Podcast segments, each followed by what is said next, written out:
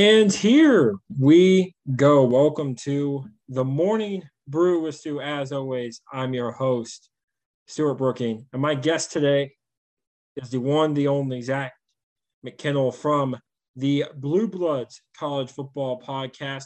We're recording this pre draft. By the time you hear this, it will be post draft.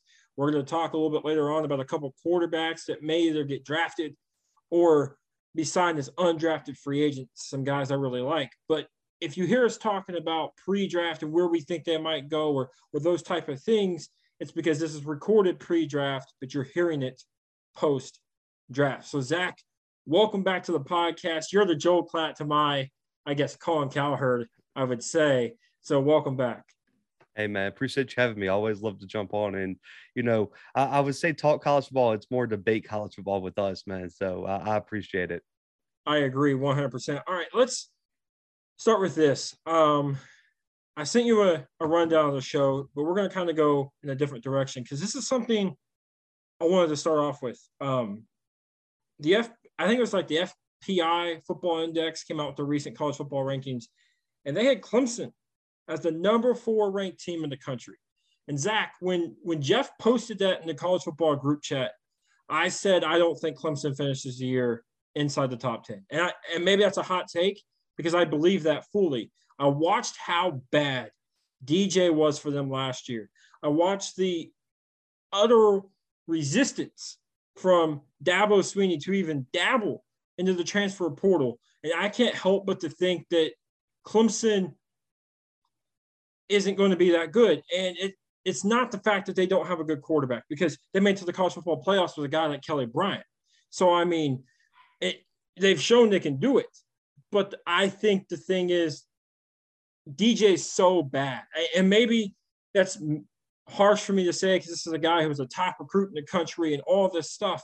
And he played really well versus Notre Dame, and everybody was oohing and awing. But Zach, like, I'm not sold.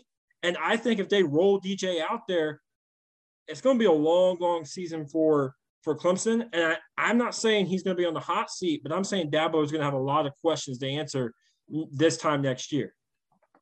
You know, um, originally, like you know, I was a I, I was a Dabo fan. Like when he first got started, it was like he was on the come up. He was the new guy. He was the guy who was going to knock off Saban. He built this program from nothing. He was the guy Clemson took a chance on when he, you know, let's go back to when he first took over. Nobody w- thought he was going to stick as the head coach of Clemson. They just kind of gave a, it was almost like he was going to be the scapegoat in my opinion. They said, let's give this unproven guy the interim head coaching job. If, if, if he falls on his face, we're, going to have good bounce to fire him and let's go get us a superstar. And Dabo won over the team, won over the fans, started winning, got a Tajh Boyd at quarterback, which turned into a Deshaun Watson, which turned into a Trevor Lawrence. I mean, the, the recruiting classes from like the late 2000s up until the 2010s, 2014s, 15s, I mean, were right up there with the best of them.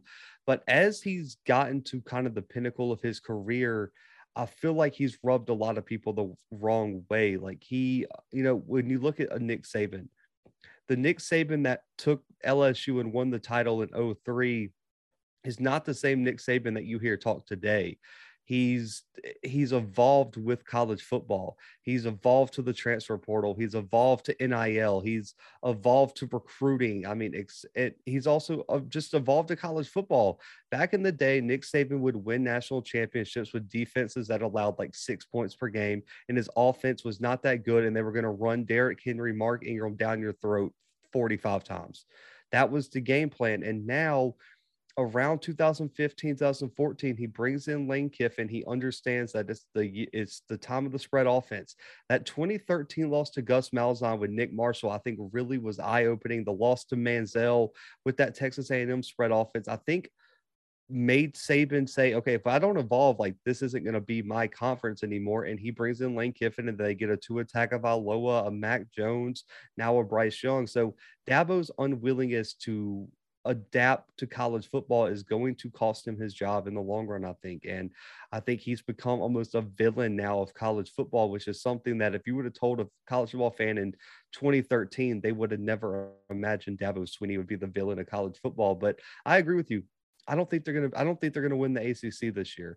I think Pitt's a better team than them this year. Miami's on the come up this year, and I, I, still think those two teams are arguably better. I think Virginia Tech's going to be really good this year as well. There's a lot of teams in the ACC that I think have caught, not really caught Clemson, but Clemson has some major holes. They were very young last year. How are those players going to develop? Will Shipley at running back's a huge question mark, and they just don't have the talent at wide receiver either that they had in those big runs to the national championship. And you mentioned the quarterback play hasn't been there. We'll see what DJ does. But I think ultimately this falls in the laps to of Dabo Swinney not evolving to college football. And then you lose Brent Venables and then you lose Tony Elliott. You lose a bunch of recruits. You got some guys transfer out. We're going to find out exactly if Dabo's ready to adapt to that. But I agree with you. I don't think he's going to. I would agree they're not going to finish in the top 10. I would imagine they possibly might not finish in the top 15. Here's the thing, Zach. Eh, I was listening to you talk there, and you know, you know who you described to me? You described Roy Williams, the former basketball coach at UNC. As the world was evolving into the three-point game and being able to shoot the three, Roy, and I know this because my my roommate and best friend is a UNC fan, and as as the game evolved, he stuck with the back to the basket center and the the pound the ball down low type of thing, and he didn't adapt. And we saw what happened not this past season, but two I guess it'd be two basketball seasons now where they didn't make the tournament. They bring in a new coach, a new style, and what happens? They make a run to the national championship because they're able to evolve and play a play the way basketball is played today. It's the same thing you're seeing with with um, Dabo Swinney because here's the thing with Dabo.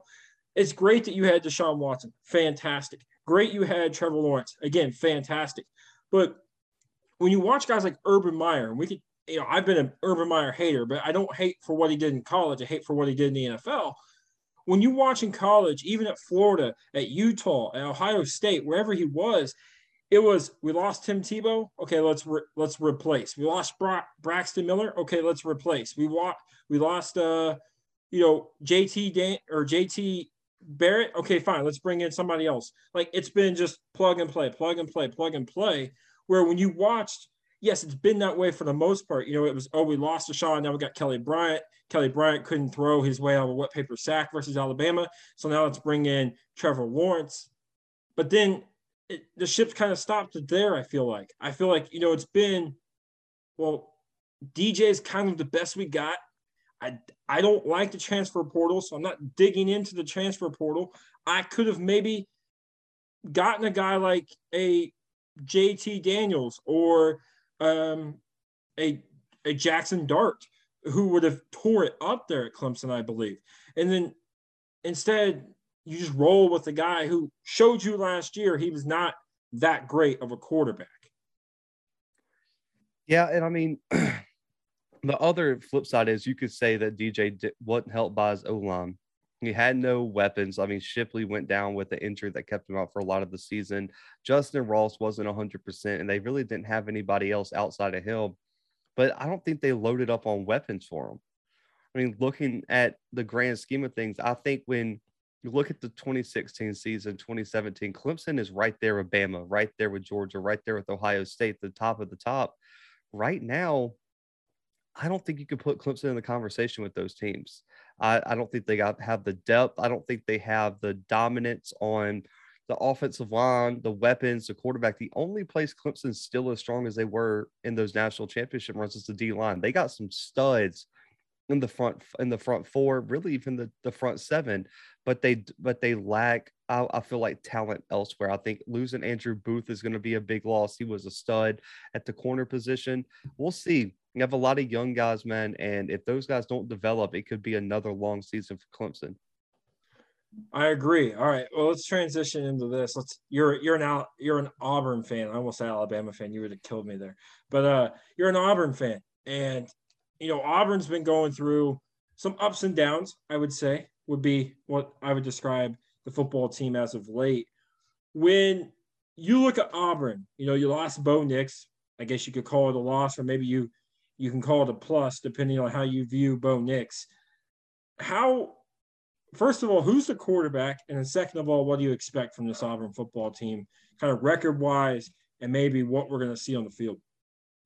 Um, well, I mean, the short answer is no one knows who the quarterback is. It's going to be a battle between Zach Calzada, who wasn't who wasn't able to play in the spring game from Texas A&M, TJ Finley's still there. And then you got Oregon transfer Robbie Ashford out of Hoover, Alabama, who was a high four star prospect and just couldn't find his place up there in Oregon. So they really kind of made a trade for Robbie Ashford and Bo Nix.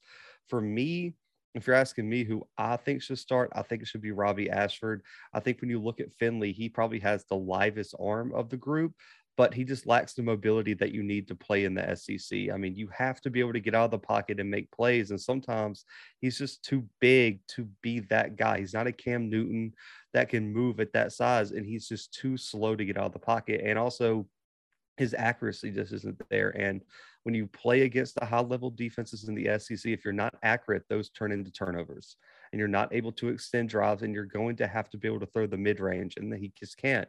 He cannot throw over the middle of the field. And so that's a big minus for me. We've seen two years now where Finley hasn't been the answer where, where he wound up. So I feel like he's got a fair shot. He's just not the guy. So I think it's going to come down to Calzada and Ashford. And for me, I feel like Ashford's the better athlete. And in the spring game, he played really, really well. He did a great job making plays when his feet when things broke down. And also, he can throw the deep ball beautifully and hit some great passes at that 10 to 15 yard range that I, I really came away from the spring game thinking Robbie Ashford was the answer. But Zach Calzada has the trump card. And if you're if you're an Auburn fan, been following Auburn football, the trump card is always have you beaten Bama. And right now, Zach Calzada has that because he led Texas A&M to a huge upset in Kyle Field over Alabama when nobody thought Texas A&M had a chance going into that game with the injuries that they had coming off of getting drugged by Arkansas. Nobody thought they were even going to hang with Bama. And Zach Calzada led that team and threw for like 300 yards and three touchdowns, a game winning drive. He played a hell of a game. But for me, he really is just seems like a game manager. I don't feel like he's the gamer that I want to see in, in an Auburn quarterback. So for me, I'm going to lean Ashford, but I think Calzada has the trump card that Nix had his whole career when he beat Bama his freshman year. Once you beat Bama, there it, it almost just seems like Auburn's going to roll with you at that point. Record wise, what are we looking at? Are we looking? Is this a six and five team, an eight, or I guess it'd be like six and six team, an eight and five team? Is this a a ten win team? What kind of Auburn team are we looking at? Um, they're going to have a really tough stretch. They have a really tough schedule because Penn State looks like they are going to be loaded this year. I'm really excited to see what James Franklin does with that Penn State team. Um, they got a lot of trap games, man. Penn State at home's a must win. I think you you're gonna have to. You got four big games. I feel like you got A and M coming into Jordan Hare. You got to go to Ole Miss. Then you got road games at Georgia and Alabama. You're going to have to win one of those games. Like those like you're going to have to i would think say two and two at least but you're going you cannot go 0 and 4 against Ole Miss a&m bama and georgia. You're going to have to win at least one of those games possibly get two and two. If they don't win any of those games and they lose to penn state that's five losses, and you still got a Mississippi State team who is on the come up. You still got to play Arkansas, who's on the come up. You got a trap game at home against Missouri. I mean, it could get ugly quick if Auburn doesn't win the games they're supposed to and doesn't upset a team or two. So for me, they're gonna. I think I feel like their ceiling is probably fourth in the West, man. I think if you can hit seven wins with the schedule and the youth on this team, that's about where I see this team sitting. And I mean really and truly, if things don't work out with the QB position, the O line doesn't take a step up, they don't find a replacement for Roger McCreary at corner, it could get real ugly on the plains at Auburn. And um, I think your floor is probably a four win season. Your ceiling is probably an eight or nine if if you get a big upset against Georgia or Alabama. So what you're telling me is you're not really sure. You have to wait and watch because four wins and eight wins is a big a big difference. All right. Yeah. So the main reason you first came onto my channel, or I guess my podcast, would be to argue with me about Cincinnati and how you thought Cincinnati was actually worthy of being a top four team when I was not a believer and all that stuff. years coming past. Desmond Ridder's gone. Jerome Ford's gone. Cook, you know, Coby Bryant, the Ch- Sauce Gardner. I don't think Cincinnati will be that team, but who, in your opinion, Zach, do you think can be that that kind of smaller school team that comes out of nowhere and competes for a top four, top four spot in the college football playoffs? Um, I don't, th- you know, the short answer without, you know, kind of listing like the top team that potentially could do it is um nobody because I don't think anybody, you know, when you look at what Cincinnati had to do to get that shot the year before, they had to be in a New Year's Six Bowl and take Georgia down to a last second opportunity in the Peach Bowl in that New Year's Six game, and they had to be preseason ranked top 10.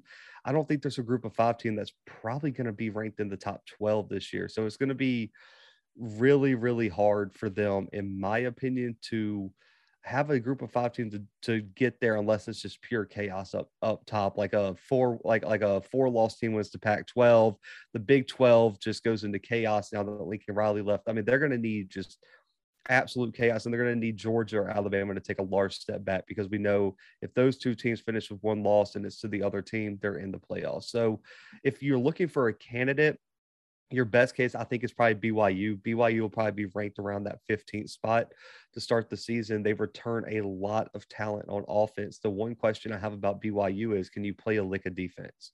And if they can bring that defense along, BYU has a great shot to make some waves. And they have, and Stu, we, we both talked about you have to have the schedule if you're a group of five team.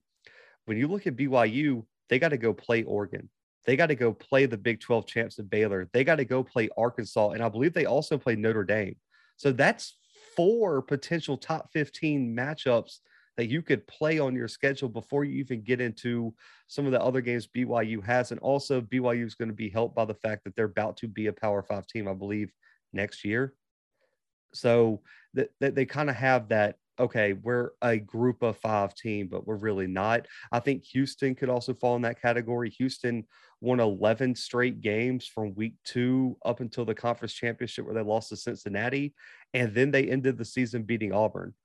So I think Houston could be a team to look at too. They they have a lot of talent on the offensive side again, but they lose Marcus Jones and some of their key defensive guys. So if I had to pick two teams to be the favorites out of the group of five, BYU and Houston would probably be my two picks. Good choices. Good choices. Uh, I'm just glad you didn't say Cincinnati again. I'm really, really glad you didn't say Cincinnati. We this podcast would have been extended with just us arguing about Cincinnati, uh, but I think that's a given. All right, here's the thing, Zach. I'm gonna be honest with you. You know this because you've you've been in the group chat with me. You've heard me talk. You've listened to my podcast. I was a big Trevor Lawrence guy. I, I'm still a big Trevor Lawrence guy. I think Trevor Lawrence was the best quarterback prospect coming out that we had seen since Andrew Luck. So last year, when I started hearing comparisons about Quinn Ewers to Trevor Lawrence, I was like, well, dang, I got, I got to go check this Quinn Ewers kid out. And then he goes to Ohio State, leaves football early, or leaves high school early. That's one thing. You could say, well, does he really love football or is he just doing it for the money? There's that question. And then he leaves Ohio State, which I don't blame him here. I mean, CJ Stroud had almost a Heisman, he had a Heisman caliber year. So, I mean, like, what are you going to do? You're going to be like, oh, I'm going to stay here and beat him out when this guy ain't going anywhere. I mean, it's almost like Jacob Eason, Jake Fromm all over again, as far as that that goes. So he leaves and goes to Texas. Now he's in a quarterback battle with Hudson Card. I think it's Quinn Ewers' job to lose more than it is um, a quarterback controversy, in my opinion. But when you look at Quinn Ewers, you look at a guy who's drawing comparisons to a guy like Trevor Lawrence, who is one of the greatest college quarterbacks we've ever seen, who prospect wise had all the talent that all these scouts were looking at. What what, what are the expectations for a guy like Quinn Ewers and, and the University of Texas, who just landed their biggest quarterback prospect since Vince Young. And now I know they've had Colt McCoy and they've gone to a national championship with him and they've had some good looks there at the quarterback position, but they've never had a guy like this since VY left and they won that national championship with Vince Young. And Texas, just like USC, just like Miami, just like uh, Florida, has been holding on and waiting for that moment that their knight in shining armor comes in And could it be Quinn Ewers? The question I have to ask you is what are some realistic expectations this year for Quinn Ewers and going forward until we assume he enters the NFL draft if he if he's that guy? Yeah, I mean, you know, I know a lot of people were critical of the transfer, saying that if he was the next Trevor Lawrence, he wouldn't have transferred. But I feel like it's an unfair comparison because if people remember, I mean, he comes to campus as a high schooler so he wasn't ever going to play last year. I mean, let's just put it like I mean, he he got there and like I think it was like August twentieth, like around August twentieth. Yeah. The season's in two weeks. There's eh, you're playing quarterback in a Power Five school. I don't care if Tom Brady reincarnated got there two weeks before the season. You don't have an understanding of the system enough to go out there and play. And on top of that, if you remember, Trevor Lawrence didn't start for Clemson for the first four games and then he took over for Kelly Bryant. And so it's an unfair comparison to compare Kelly Bryant and CJ Stroud. If Kelly Bryant was out there putting up stats like CJ Stroud was, Kelly Bryant couldn't throw. Kelly Bryant couldn't exactly, throw. exactly. So uh, everyone who makes that comparison and says, "Well, Trevor Lawrence didn't have to transfer," it's like, yeah, well, he didn't have CJ Stroud in front of him. CJ Stroud's going to be a top three pick next year. Ease up, because I promise you, if CJ Stroud was in front of Trevor Lawrence, Trevor Lawrence wouldn't have seen the field if he was putting up stats like CJ Stroud was. Uh, CJ Stroud was a legit Heisman candidate. So the unfair comparisons from the Ohio State fans need to stop. And it was just, it's the same thing that Stetson Bennett is not the best quarterback on Georgia. He's going to take the first snap this year because he's a national championship winner and because he's earned that right to keep his job. And that's just kind of what the Kelly Bryant and CJ Stroud situation is. CJ Stroud did enough to keep his job. If CJ Stroud goes out there and Ohio State's eight and four, Quinn Ewers would have started next year for Ohio State, but he he got them to the penalty. He lost to Michigan, not his fault though. The the the defense that allowed like 600 yards rushing, that's their fault, and it was bound to happen. You won like 10 straight. It, Michigan was going to get you eventually. It wasn't going to last forever. So when I look at Quinn Ewers, man, I thought the comparisons were legit, and it's not that he's a similar prospect to Lawrence because he's not as big. They're a different style of quarterback the only thing it is is he's the most accomplished quarterback we've seen come out of high school since Trevor Lawrence. And he's been the consensus number one prospect. When you look at the accuracy, the accomplishments, the gamer mentality of take winning state titles, playing at the highest high school level. Because when you look at that Lawrenceville area in Georgia, you look at where Ewers was playing in Texas, and you look at South Florida, and then probably the LA area in California. There's no more, there's a not a higher level of high school football than those four areas. So he's playing against the best of the best. He's he's putting on a show. I mean, this kid threw for like four thousand yards as a, at like 15 as a sophomore. I mean, he he's done it. He's earned the praise, in my opinion. For me, expectation wise, Texas should be a Big 12 title contender. And for him, you you have to be in contention for Big 12 Offensive Player of the Year. You you are the five star. You've you've you've got your excuse card to get out of Ohio State. Now I need you to put it up on the field. You got arguably the best running back in the country in Bijan Robinson around you. The wide receiving corps was young last year, but it's loaded this year. The O line is, I, I believe, four out of five starters return. You're going to have a good O line you're playing in a conference where outside of Oklahoma State and uh, Baylor, nobody has really has a tough defense. You should be putting up numbers. Like the excuses are run out. You had your excuse here at Ohio State. I need Ewers to throw for over 300 yards, I mean, 3,000 yards. I need them to put up over 30 passing touchdowns, and I need the interceptions to stay at single digits. I would say that for me would be an awesome first step for his career. I don't feel like that's asking for too much. I'm not asking for a 5,000 yard season or nothing like that. I just want to see accuracy. I want to see command of the Texas offense, and I want to see Texas play competitive football and not be getting drugged by Baylor and TCU and all these teams that consistently they let us down in. And the the the crowning moments do, he's got to go up against Alabama this year. Dallas Turner, Will Anderson, Josh Jobe, Henry To'oTo'o, the list. I mean, I could name 15 guys on that Bama defense that you're going to have to deal with. We're going to find out what Quinn Ewers is made out of week two when they got to go play Alabama. Here's the thing how much does this help having a guy like Steve Sar- Sarkisian? I mean, you look at what he did for Sam Darnold's career. I mean, Sam Darnold got drafted number three overall. Like, let's let's not forget about that. All right, that guy went number three overall, and we all know that didn't pan out at all. And there were a lot of interception problems with Sam Darnold. And I think I obviously Quinn Ewers is more accomplished, but just watching him throw, throwing motion wise, the way he moves, he kind of reminds me a little bit of a Sam Darnold. Not as big. Darnold's bigger, taller, you know, all that way, but he has that big, long, winding throwing motion. I did watch some spring practice of of Quinn, and I think Quinn tightened it up a little bit, which is great because at Ohio State it was sloppy, it was all over the place. But being able to have that that guy who can move, which I don't think Hudson Card is that guy at Texas. I think he's more of your traditional pocket passer, Jacob Eason, um, Jake Fromm type of a passer. When you look at a guy like Quinn Ewers, who when the pocket collapses, he can move, make some throws. Talk about what that does, and not only what that does, but also talk about Steve Sarkisian being his quarterback or his head coach, the offensive mind that Steve Sarkisian is. Um, I mean, I think you just have to look at what he did at Alabama. I mean, everybody who Steve Sarkisian has focused on on the offensive side of the ball has improved their play. I mean, I think he's in a player friendly system. And I think when you look at Quinn Ewers, that's what you need. When you look at a lot of quarterbacks that struggle in college football, it's because they go to defensive minded head coaches that aren't trusting their OCs.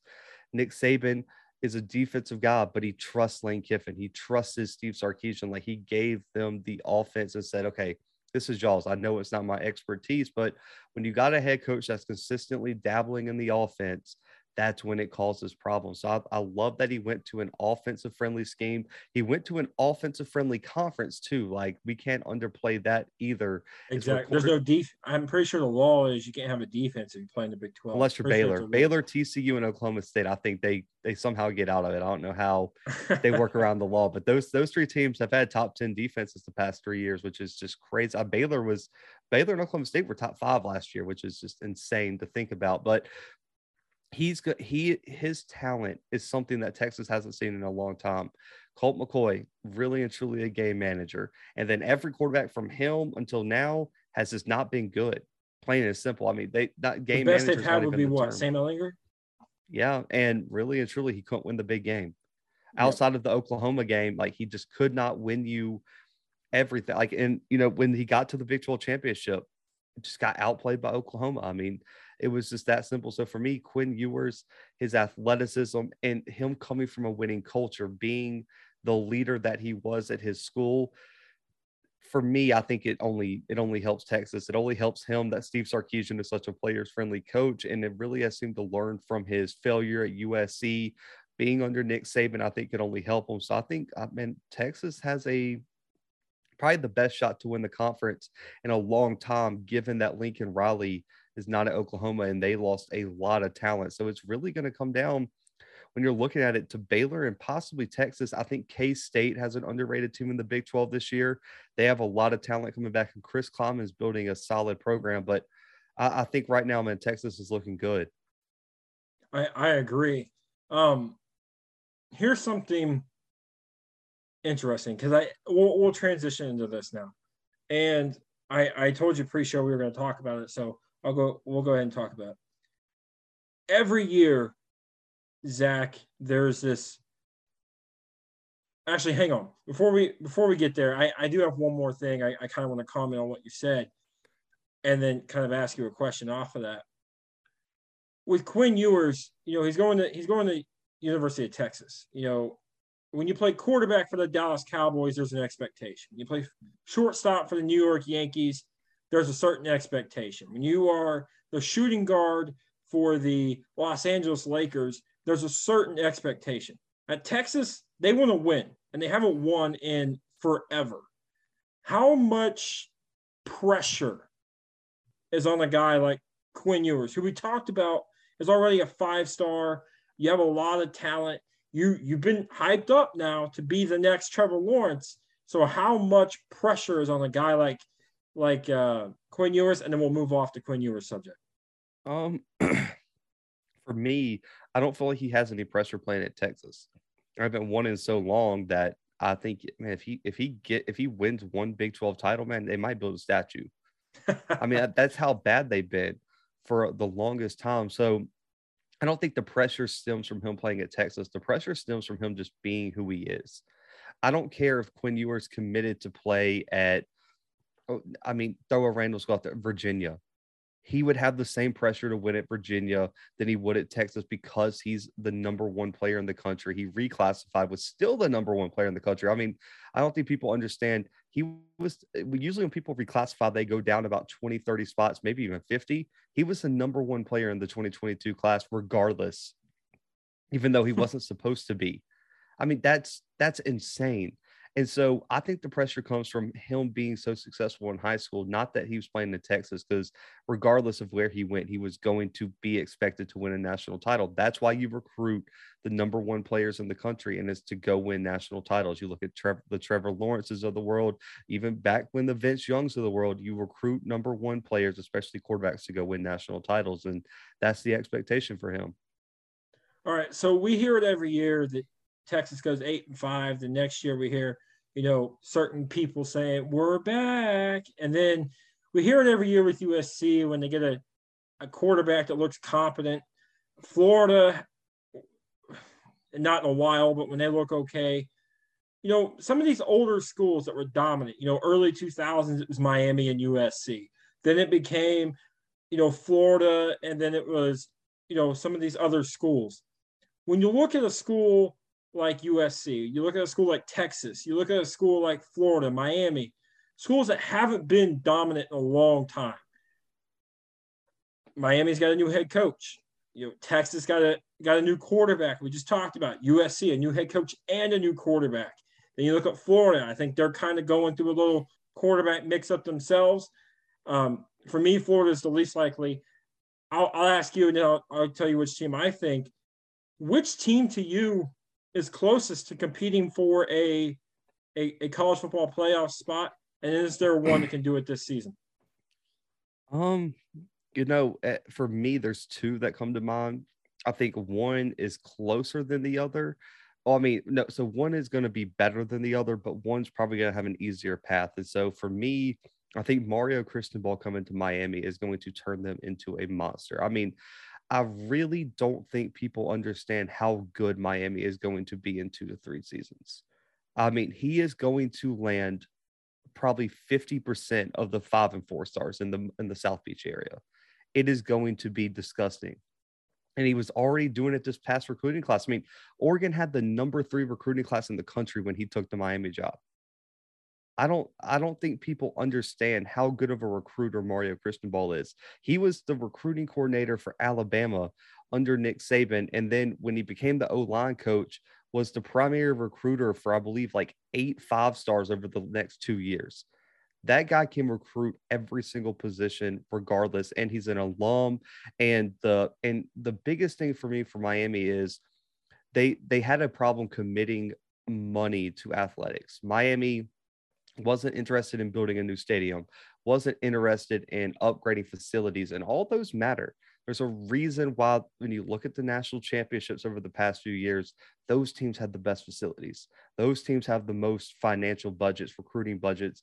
And before he signed to Miami, he said he was not going to take the job unless the on paper the administration signed and said we're going to donate this amount of money to athletics. So they're getting a new facility. They're they're looking into building a new stadium on campus. Like they're taking all the proper steps on being a national title contender. And when you add that with Cristobal's recruiting, the loaded staff he got, I mean, he has one of the best staffs top to bottom in college football. Tyler Van Dyke was a stud the final five or six games of the season. They got in a bunch of transfers. They landed a lot of top tier recruits, but for me, their path is a little bit more difficult. And also, I think he needs probably one more year to get it going. So when you're asking me longevity wise, who who's which of those teams are going to be back? Miami, in my opinion, will win a national title in the next five years. I, I think it's going to be that hard to stop once Mario wow. Cristobal gets it rolling. And also, it also kind of has to do with I think Nick Saban in the next five, six seasons is is probably not going to be at Alabama. I mean, he's not going to coach for another 10 years. I mean, it's just that simple. So Mario Cristobal is going to be prompt and he's going to like have it ready at the perfect time. And we also don't know what Kirby Smart's Georgia team is going to look like. Dabo's on the downswing. I think he's going to time it right. But if you're asking me who's going to get there first, man, the Pac 12 this year, man, you know, Utah is really good team, but they lost a lot of talent. I mean, when you look at Devin Lloyd and some of those players that they lost, how, how are they, how are they going to replace them now? Kyle Whittingham, top 10 coach in college football. That dude and what he's built at Utah with the facilities and the lack of support that these other Power Five programs get, man, he has built a monster. For him to be winning Pac 12 titles at Utah is insane over U- USC, UCLA, Oregon. That blows my mind. But Oregon, I think, will take a step back under Dan Lanning year one. They lost a lot of players to the transfer portal following Cristobal. Some decommitted and went to Texas. I mean, they lost them all over the country. I don't think Oregon is going to be as good as they have been now at quarterback with Ty Thompson. We'll see, but they need to replace a lot of talent. Kayvon Thibodeaux comes to mind, even Jevon Holland last year. They lost a lot of players. But for me, USC man, with with they're they're pretty much taking that Oklahoma team and putting it in the Pac-12. And when you look at it, they're not going to run into a Baylor. They're not going to run into a TCU or a Kansas State. That's just going to be that gritty team to grind them down. They really just got to get through Utah, in my opinion, next year. That's the only team that's going to stop Lincoln Riley for winning the Pac-12. And we all we all know what it is, man. branding matters in college football playoff rankings. If USC is undefeated, they're in, they're in the they're they're in the playoffs. Like it's not even going to be a discussion. So if you're going to ask me who gets there first, it's going to be USC. But if who's going to be the best team out of those, Miami is going to be a problem probably by next season. Wouldn't it be something if you had Alabama, Ohio State, Miami, and USC? Man, us Power Five elitists are going to be losing our minds. Am I right about that one? Well, um, oh, yeah. here, do what? Oh, I said, oh yeah, I, I can already hear y'all in the chat, man. All right, so here's the thing. I think USC. I, I think it's going to be USC, and I think it's a longevity thing too. It depends if Lincoln Riley ever pulls the trigger on the NFL. I'm not so sure he will. Um, we've seen it work out for some guys, and then we've seen other guys. Looking at you, Urban Meyer, where it hasn't worked out. Um, I you brought in Caleb Williams, quarterback you're familiar with, a quarterback who's familiar with your with your system. You brought in the receiver you were you were already recruiting at Oklahoma, decommitted, then recommitted to USC. You look at what or what he is as a as a coach and where he is. He's easily a top three, top four coach in, in all of college football you could probably argue the best, but you know, there's a guy in Alabama that has something to say about that. Then you look at where, and I think you talked about it, what conference he's playing in, and you know, where's the competition? And I don't see, I'm not talking about just this season, but I'm saying for the next five years, I don't see where the competition is going to be for USC. I'm not saying it could be a it's going to be at Alabama where they just dominate the SEC for the majority of Nick Saban's career. But I could see for a long, long time it being very similar to Clemson and the ACC, where there's not there's a lot of good teams. Florida State's, you know, UNC a couple years ago, all these different things, but there's not that team that's going to come in and knock them off the top anytime soon, if you ask me. So for me, it's USC, and I think, like you said, they can do it for the long haul as well. And you could have two teams that in 03, you know, 02, 03, 04, 05 were dominant college football teams right back at the top of all of college football. So, well, people, I don't know if people listen to your podcast. If they don't, they probably don't know that you are a college football podcast. But not only that, you you cover a lot of the FCS schools, you know, a lot, and that's where the I would feel a majority of your your show goes to is mm-hmm. kind of reaching to those FCC fan FCS fans. And there's two guys I want to talk about because one, my Indianapolis Colts have been linked to, and another one I've been seeing a, around the eight or nine spot in a lot of people's quarterback rankings lately. And I was like, man, what's what's what's with this kid? So I went and watched this film, and I've fallen in love the last couple of weeks.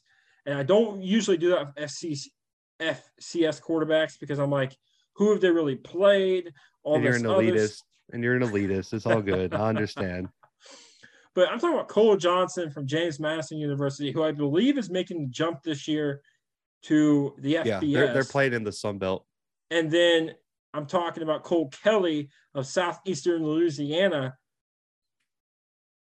those two guys to me are very interesting because I think they can work in the NFL. And I don't say that often. I mean, there's the Trey Lances of the world, the, Carson Wentz of the world, but I was not sold on the guy like Easton Stick. I didn't think Easton Stick was going to work. I, I just didn't. And I watched these guys play, and I say if Cole Johnson goes to a team like Indianapolis, or if Cole Johnson goes to a team like, you know, let's say Carolina gets Jimmy G, and then they they put in a Cole Johnson in the late round, and he kind of learns behind a guy like Jimmy G or or even a Cole Kelley. Couple of years from now, you could be hearing these guys' names starting quarterbacks. Now, I'm not saying top ten. I'm not saying they're going to dominate in the NFL, but I'm saying these are guys who could be legitimate starting quarterbacks or at least long term NFL backups, and you feel comfortable with these guys being your backup quarterbacks listen, you cover the FCS more than I do. Talk to me about Cole Kelley and talk to me about Cole Johnson. Um, I mean, for me, I'm a lot higher on Kelley than I am uh, Cole Johnson. I mean, when you look at just so I'm not gonna compare his game necessarily, but when you look physically, attribute wise, in terms of arm strength, size, athleticism, Cole Kelley looks like if Josh Allen made himself on Madden. I mean, really and truly, I mean, he's 6'7, 260, man, and was the leading rusher for his team. Like, put that in perspective. I mean, how do you stop that? And, you know, in the FCS playoffs, um, Cole Kelley uh, actually led Southeastern Louisiana to a championship in their division, which is the Southland, and a first round win over FAMU. And they ended up actually losing to James Madison and Cole Johnson in in the second round. But I mean, when you look at Cole Kelley's stats, man, and the production that he had, this is a guy who, who threw over 550 times last year, man. That's, That's a, lot, lot, of passes. He completed 74% of them. Is that more? Is that more than any quarterback in the country, including FBS? Yes. Yes. I, I mean, figured. 74% completion percentage on 550 plus passes. That's unreal. I what mean, kind of offense is he playing? Because I here's the thing, because I feel like a lot of guys like Timmy Chang and Colt Brennan threw the ball a lot when they played at Hawaii. And then you look at Graham Harrell, who played at Texas Tech and he played in the air raid. And people were like, well, no kidding that they have all these cool stats because, you know, of the offense they play in. Does he play in the air raid style that that also maybe bringing them down as well, or is he playing a more of a pro style offense? So so I mean, it it's not a it's not an air raid because the air raid's a lot of like deep balls and things like that. Um, for him, it's in their conference. Um, like running the ball doesn't really work very well, and they didn't really have a very good running back at Southeastern Louisiana. So they would they would line up in a five wide, four wide with a tight end, possibly a running back to be blocking spread and so their run game was screen passes. Their run game was short was was short passes from Cole Kelley but um, they just didn't have the O line to run the football. So a lot of the prowess came on him. And then in the red zone, man, when you're 6'7", 260, I'm running five wide, empty in the box, and I'm just going to send Cole Kelley downhill at you, and you aren't stopping him. I mean, that was what they did. But when you look, he threw for 5,100 yards, 44 touchdowns, and only 10 picks on 550 plus passes. That he's just so efficient, man. And the best way to ex- describe Cole Kelley's ga- game is he's just going to pick you apart. I mean, he's just going to carve you up down the field. He's not going to make mistakes. He's not going to be rattled by pressure, which I think is his best attribute. When the pocket collapses, he knows he's big enough to see over the pressure, and he knows if you get his, your hands on him, you're probably not going to be able to take him down by yourself. And he's. And I able... also think, uh, real quick, didn't mean to cut you off, but I also mm-hmm. think not being rattled by like pressure coming at you by the defensive end also could translate into not being rattled by the fact that you were drafted in the sixth round, fifth round, you have to compete to make the team you're just going to go out there, you're going to compete, and you're going to do those things. You're not going to be rattled by the fact that if you have a bad game, you know, because if if you're playing a preseason game and you realize, man, if I throw three picks here, I, I might not make it to next week. You're you're probably going to be a little timid with throwing the football. But I think if you're a guy who's not afraid of the pressure, a guy who's not afraid to do those type of things, like you're telling me Cole Kelley is, it's going to he's going to have that gunslinger mentality where he's like, I know my strengths I know my weaknesses. I'm going to play into my strengths. And if it backfires, it backfires. But I have a confidence enough that I'm going to come in next week and make up for it. Yeah, I mean, he didn't have a great game against James Madison. That was probably his No, worst game didn't. of the season. Yes. I mean, but also on the flip side, James Madison has a legit defense. I mean, that was a top 10 FCS defense, and they got guys who are going to play on Sundays on that D line. And they, them in North Dakota State had a just a drag out game in the semifinals in the Fargo Dome a week after that. But for Cole Kelley, man, the size is there, the arm strength is there, and also he's a mature kid, man. He, uh, you know, he was at Arkansas and was actually going to start for Arkansas and had some off the field issues that forced him to transfer out. And but ever since he got to Southeastern, man, he's been the team leader, no trouble, and he just got it. He he seems like he has his head on his shoulders, and so for me, regardless if he ever starts a game in the NFL, and I think he has the talent to one of those career backup guys that is just going to cause no problems, going to sit back, make his money. If you need him to come in, like a Ryan Fitzpatrick, he can he can win you a game or two. But you know, depending on his ceiling, I don't know if he's you know a Pro Bowl guy or nothing like that. But I wouldn't be surprised if he gets a shot to start at the NFL. I, for me, I'm a big fan of Cole Kelley. I think um, looking at his physical attributes, someone in the fourth, fifth, maybe sixth round, I don't see why you wouldn't take a flyer on a guy like that uh, because he has all the makings of somebody who can be a contributor for a really good team.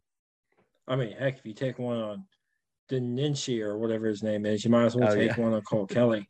I like Jane. I like I like Johnson a lot too. I think Cole Johnson is a big arm.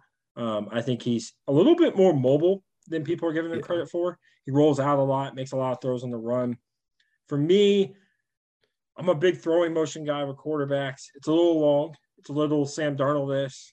It's a little too loose for my liking, but I think that's something that I'm not saying can be fixed because you have to understand. Like, I think what people don't understand is these quarterbacks are throwing the way that they've been throwing since probably 11, 10 years old. So the thousands of hours it's going to take to reconstruct your brain to rethrow the football in a new throwing motion is going to take a lot of, I mean, we're talking tens of thousands of hours throwing a football to retrain that. But I think he can, I think he can be successful. Again, I'm not sure. I'm looking at maybe like a Nate McMillan type or a guy like uh, who was the guy that just played for Heinicke. I think he could have a, a Taylor Heinicke type of thing where he comes in and he plays for a little bit, kind of bring be that bridge starter until you find that guy and then a good backup. If you ask me, that's what that's what I think Cole Johnson can do in the NFL. Yeah, you know, he's a mysterious, like I would say, like a mysterious prospect, I guess if that's the word, because he was not very good like before this season. I mean, I'm like looking at it here. I mean, he had 11 pick, 11 touchdowns to seven picks in 2020 in the shortened COVID season. I mean, he was not very good. Then he comes out, throws for 3,700 yards, 41 touchdowns, and four picks. It's just like something clicked on this kid. And like that's why James Madison was so tough to beat this year. They didn't win their conference. Shockingly, Villanova got one up on them and won the tiebreaker. But um, for James Madison, man, the question mark for me is is how much did he benefit from the players around him? Because the identity of James Madison was smash mouth football. They had two great running backs, one of which Percy probably is going to be on the NFL roster next year. They were just going to pound you into oblivion, and Cole Johnson was really good working off the play action. And so for me, when I look at that team, they had a wide receiver, Antwane Wells, who just transferred to South Carolina to play with Spencer Rattler. The other one, I believe, declared for the draft. And the offensive line was arguably right, probably second best in the FCS. So, how much was Cole? Uh, not how, how much was Cole Johnson helped by his supporting cast? Because you look at Cole Kelley, nobody else on that team's even sniffing the NFL. I mean, that that Southeastern Louisiana team, if you take Cole Kelley off of it, probably doesn't make the playoffs. And so, how much was Cole Johnson helped by his surrounding cast? Because North Dakota State rattled him late, and they really got to him. He threw some two major interceptions, including the game sealer to my guy to my to my guy Destin man Destin Talbert um, from North Dakota State, and he he picked him off in the end zone, and that was a wrap on their season. So for me, I'm questioning his ceiling a little bit, but I do think I agree with you where he can be kind of like a Taylor Heinicke and really be in the league. Both of these guys are pros, uh, you know, on off the field and in the locker room. So, you know, I I think Kelley has a little bit higher high, higher ceiling than Johnson does. If you were going to ask me, though, I just feel like he proved it for longer, and I wonder if it was just a one year wonder for Cole Johnson with that 41 touchdowns and four picks. Yeah, I mean that's a that's a fair question to ask. Um, I want to I want to ask you this. I guess it's kind of a double ended question. Um, my my alum, the college I went to, the University of Southern Indiana, basketball wise, making the jump to Division One, and I don't think it's going to be a very good year because when you make the jump, it's a different level. I don't care what anybody says; it's a different level. the The competition's different.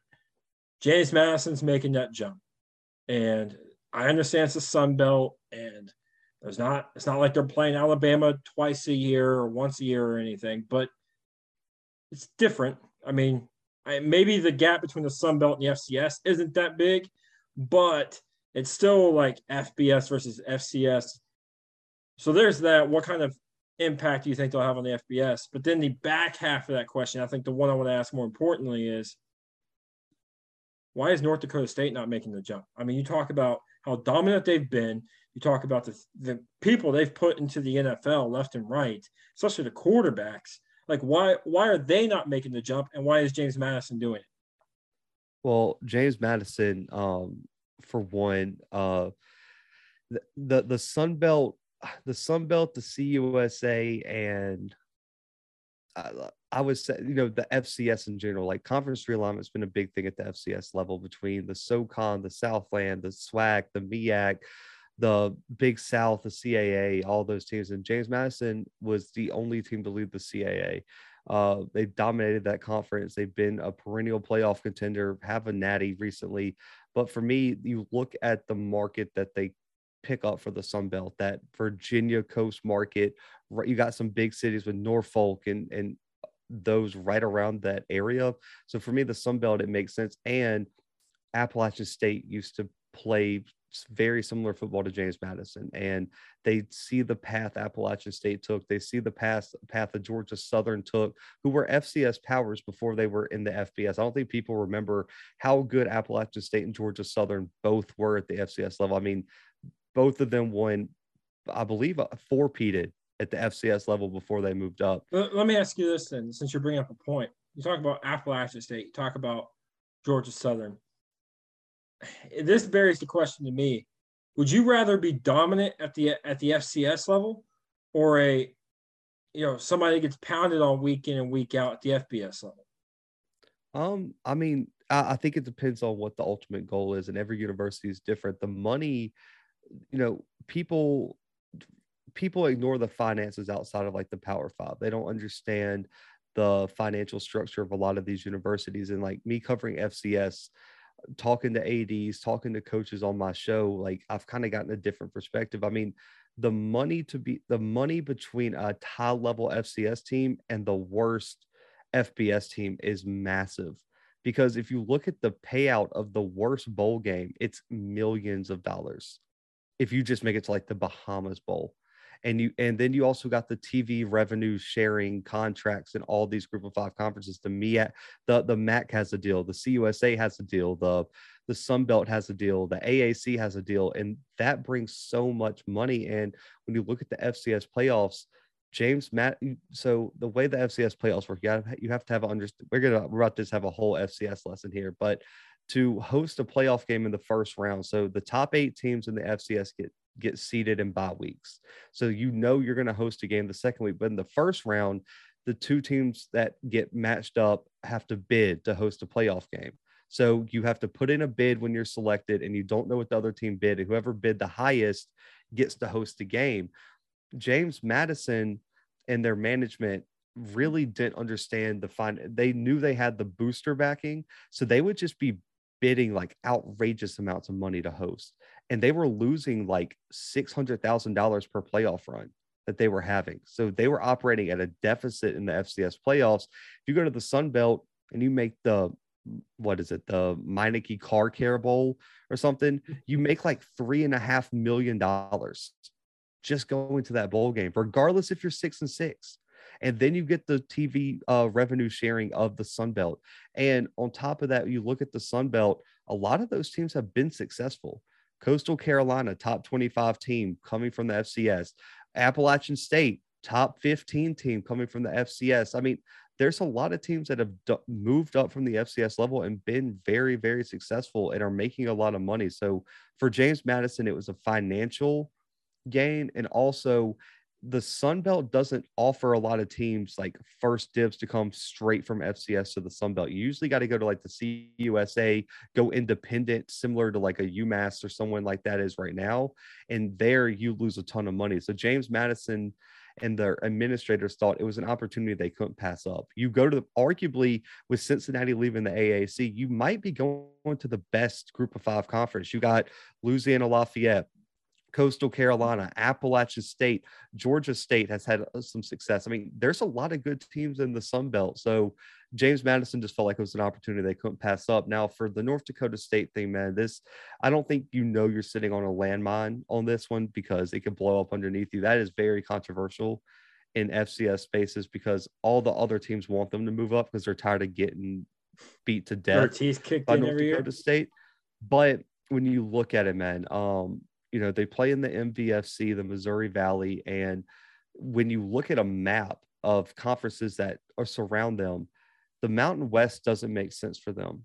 And and also one, let me just preface this. They haven't to your to your shock, they've never been offered to come to FBS because no conference wants the travel cost increase that it's going to take to add them. So I, I did all this research and I had an episode on it to play in the Mountain West. Like the Mountain West is centered, like the median distance is like lower Nevada because of Hawaii. So if North Dakota State gets added to there, it's like a 200% increase in their travel cost each year. And the TV deal is not great for the Mountain West. So they actually would be operating at a deficit if they went to the Mountain West. And they haven't offered because they're too far away. They discussed it, couldn't happen. The next closest conference is the MAC, North Dakota State has said they're from their AD's mouth, they don't want to play on Tuesday night. They said nobody in North Dakota is coming to a game on a Tuesday night. And so they don't want to lose their attendance because they sell out their stadium every year. And the travel costs would increase by like a hundred percent to go play in the in the MAC because you have teams over on the eastern seaboard. And then the the, the really and truly, man, the the conference that fits them geographically the most is the Big 12 possibly the Big Ten, and you can't jump as an FCS program to Power Five. They don't have the money. They don't have the they don't have the resources. Because man, shocking to you. I know it's gonna be shocking to people. North Dakota State doesn't have a top 10 FCS budget, man. They're doing this spending less than other teams. And you also look at the conferences, when you look at conference expansion, a big thing is with the AAC and the Big 12 this year, they wanted TV markets. They wanted UCF to get the Orlando TV market. They wanted Houston to get the Houston market. They wanted Cincinnati to get that Ohio market. It's all about TV markets. Man, do you know how do you know how many people really care about the Fargo TV market? Not very many. Not I mean, not many. And and on top of that, man, that, right? So Appalachian State was at the FCS level in the SoCon from 1970 up until 2014. Do you know how long North Dakota State's been at the FCS level?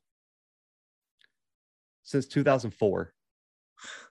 Where were they, were before the NAIA? D2, D2, D2 until 2004. So people are trying to expedite the process because they're so good at football and they've built such a powerhouse program. But that team is just an average FCS team everywhere else. So you're looking at it as if they move up, their basketball is going to be atrocious. Their baseball is going to be atrocious, and they're going to be hemorrhaging money. And what's going to happen is they're going to end up like UConn and UMass, get kicked out of their conference for other sports, and then you're independent. And they're talking about UConn and UMass having to go back down to FCS because nobody wants them because they suck. So for North Dakota State, the AD has said we want to move up but it's but just could, been too soon. Sorry, uh, could they do what? Like, I'm a Butler basketball fan, and Butler in the college basketball competes in the Big East. That they don't do that in football. Obviously, they're FCS, but could they not do that? Could they not, let's so, say, compete in the Mountain West in football, but baseball, basketball stay at the FCS level? Well, so for basketball, that works because you got the Villanovas, you got the Butlers. but there's never been a team to compete D1 in football and not the rest of the sports. And so I just think a lot of conferences are hesitant to take that chance on them. And also, I don't know if North Dakota State's even been offered that, but based on what I know, they've never even been given a conference offer because they don't fit geographically with anybody. And so the reason they haven't moved up is because financially it doesn't make sense for the conferences. It doesn't make sense for them. And I mean, when you're looking at it, dude, I mean, as an FCS school, they're not even old enough to drink. They've been a they've been a D1 program for 18 years compare that to some of the teams that they're going to be facing. I mean, what they've done, man, and this is why I say no disrespect to Alabama, the greatest dynasty in sports is North Dakota State because they don't they don't have the financial backing backing like anybody else in the FCS. They're in Fargo, North Dakota. Do you know how hard it is to recruit to Fargo, North Dakota? Like I I have an insider that I talk to every day getting information for my show. It was negative 30 a week ago there and it was snowing. Uh, why, how are they recruiting kids from Florida? I need the answer. They've had three different coaches in this run of national championships that they've had. They've had two top five draft picks. Christian Watson is probably going to be a first round draft pick this year. And they're doing all this, man, with less money than everybody else. That it, it's remarkable. I mean, it's almost like you will never see this again. And this year, man, they've returned I'm trying to think off the top of my head. They've returned, I believe, 18 of 22 starters from the team that just won the national championship is last there, year. Is their quarterback going to be that kid from QB on QB one Beyond the Lights, the Iowa State transfer? The who? The which transfer? The Iowa State transfer. I think that's where no, he went. I, no, uh, no, they have a both their quarterbacks are coming back too. They got Quincy Patterson from Virginia Tech. Yeah, that's where it was. Got, Quincy Patterson. Yeah, yeah, yeah. yeah. Um, so they run a two QB system too, which which Do is insta- yeah. So Quincy Patterson was the original starting quarterback. They used him as a wildcat, and Cam Miller took over the starting QB position. But they have a four star now that they landed out of the state of Nebraska that I've heard looks like it, they said he's better than Carson Wentz at North Dakota State, and they said he might take over this year. So they got they got they just got a bunch of studs, man. And so for me, as much as it makes sense, fine football wise that they should move up because, dude, this is the wildest stat. They've won six straight games against Power Five teams. The last two were ranked top fifteen. And Iowa and Iowa State. I mean, that doesn't even that should never happen. I'm sorry, like it it doesn't make sense how North Dakota State's a thing. You know, uh just a spoil I'll I'll tell your listeners, I'll be the first ones to know. I'm actually working on getting their head coach on the show to talk about everything. So that'll be a really dope thing to hear Matt Entz. But man, when with Alabama, when you look at the Alabama dynasty, they've had Nick Saban through it all. Do you know how hard it is to win nine national championships in 11 years with three coaches and QBs leaving and going and the COVID season? And also, can you imagine if Alabama ranked 15th in FBS spending? Well, it's not that hard in your COVID season when you play one game to show off your quarterback, and then you play. Well, no, so so the FCS duty. technically played a spring season. Oh. So yeah, so they played like the exhibition game that didn't count for nothing, and then they played a real season um, in the spring, and they made the semifinals. I think Sam they were the, they they lost to Sam Houston before they went on to win the national title. Who's also moving up to FBS? Who's going to be in the CUSA with Jacksonville State this year or next year? Well, it was a great show, Zach. Uh, hey, man, appreciate you. Next time you want to come on, you want to argue after UCF wins three games and everyone's talking about them going to the national championship again after they go three and zero. Oh. we can come in here and we can argue why I don't think they're going to the national championship. Um, but no, uh, you're the best. You're the best. You're the best in the biz. I don't get. I don't care what anybody says. I'm glad that you're a you're a guest. Um, we're going to have to try to do this. We should try to do this weekly during the college football season if you have hey, man, time. I know you're a busy. I know you're a busy man. You, you make a lot of videos, a lot of podcasts, but during the college football season, I want to try to do this on a weekly basis. Hey man, I'm down. Anytime you need me, man, you know you can reach out. All right. Hey, real quick, plug your show, what you're working on, your social media, those type of things yeah, man, uh, you can find us on YouTube, um, the Blue Bloods. Uh, it's youtube.com backslash C backslash the Blue Bloods. Uh, social media is at the underscore Blue Bloods. Um, yeah, man, we got all your college football content, man. Only podcast to cover all levels. Um, now we're approaching our 100th player interview, man. So definitely come show some support for these ki- for these players, these student athletes, man. Love having them on the show. Love promoting their stories and got a lot of cool things coming down the pipeline, man. So appreciate you having me, and you, y'all can check us out there. Hey, thanks for hooking me up with Michael Badager, though. Um, rooting hey, for, for him. Hey, I, I love him, man. That's my guy. Yeah, he's he's the best. Rooting for him in the draft. I hope he gets drafted. Again, you guys are listening to this after the draft, so you know, let's all. I hope he gets drafted. If not, at least signs as a uh, as an undrafted free agent, or maybe he'll find a place at a home like the XFL or the USFL. But um, hey, a big thank you. Uh, college football, I can't wait for it. We didn't talk spring games like I like I had planned on it, but that's okay. Uh, when we get closer to the college football season, I'll bring you back on. We'll talk college football again. Maybe we'll argue a little bit more. Maybe we won't. Who knows? But great show. Thanks for coming on. I I love your work. I love what you do, and uh, thanks for being a guest. Uh, for you guys listening, listen. I can only do so much. I can only share on social media, and my friends can share on social media. It's you guys that I believe help make the show grow. So do me a favor share this with your friends that like listening to sports talk radio or sports podcast. Share it in their work email, their personal email, sign their DMs, spam them. Spam them as much as you can to help the show grow so they'll give it a listen. They'll get so annoyed with you. They're like, fine, I'll give it a listen. Please do that. Help the show grow because I really appreciate it. You guys help it grow. Without you, it won't get anywhere. Um, a big thank you again to Zach for coming on. And for you guys listening, have a great day, great night afternoon, whatever it is, you have a good one. And I'll see you next week.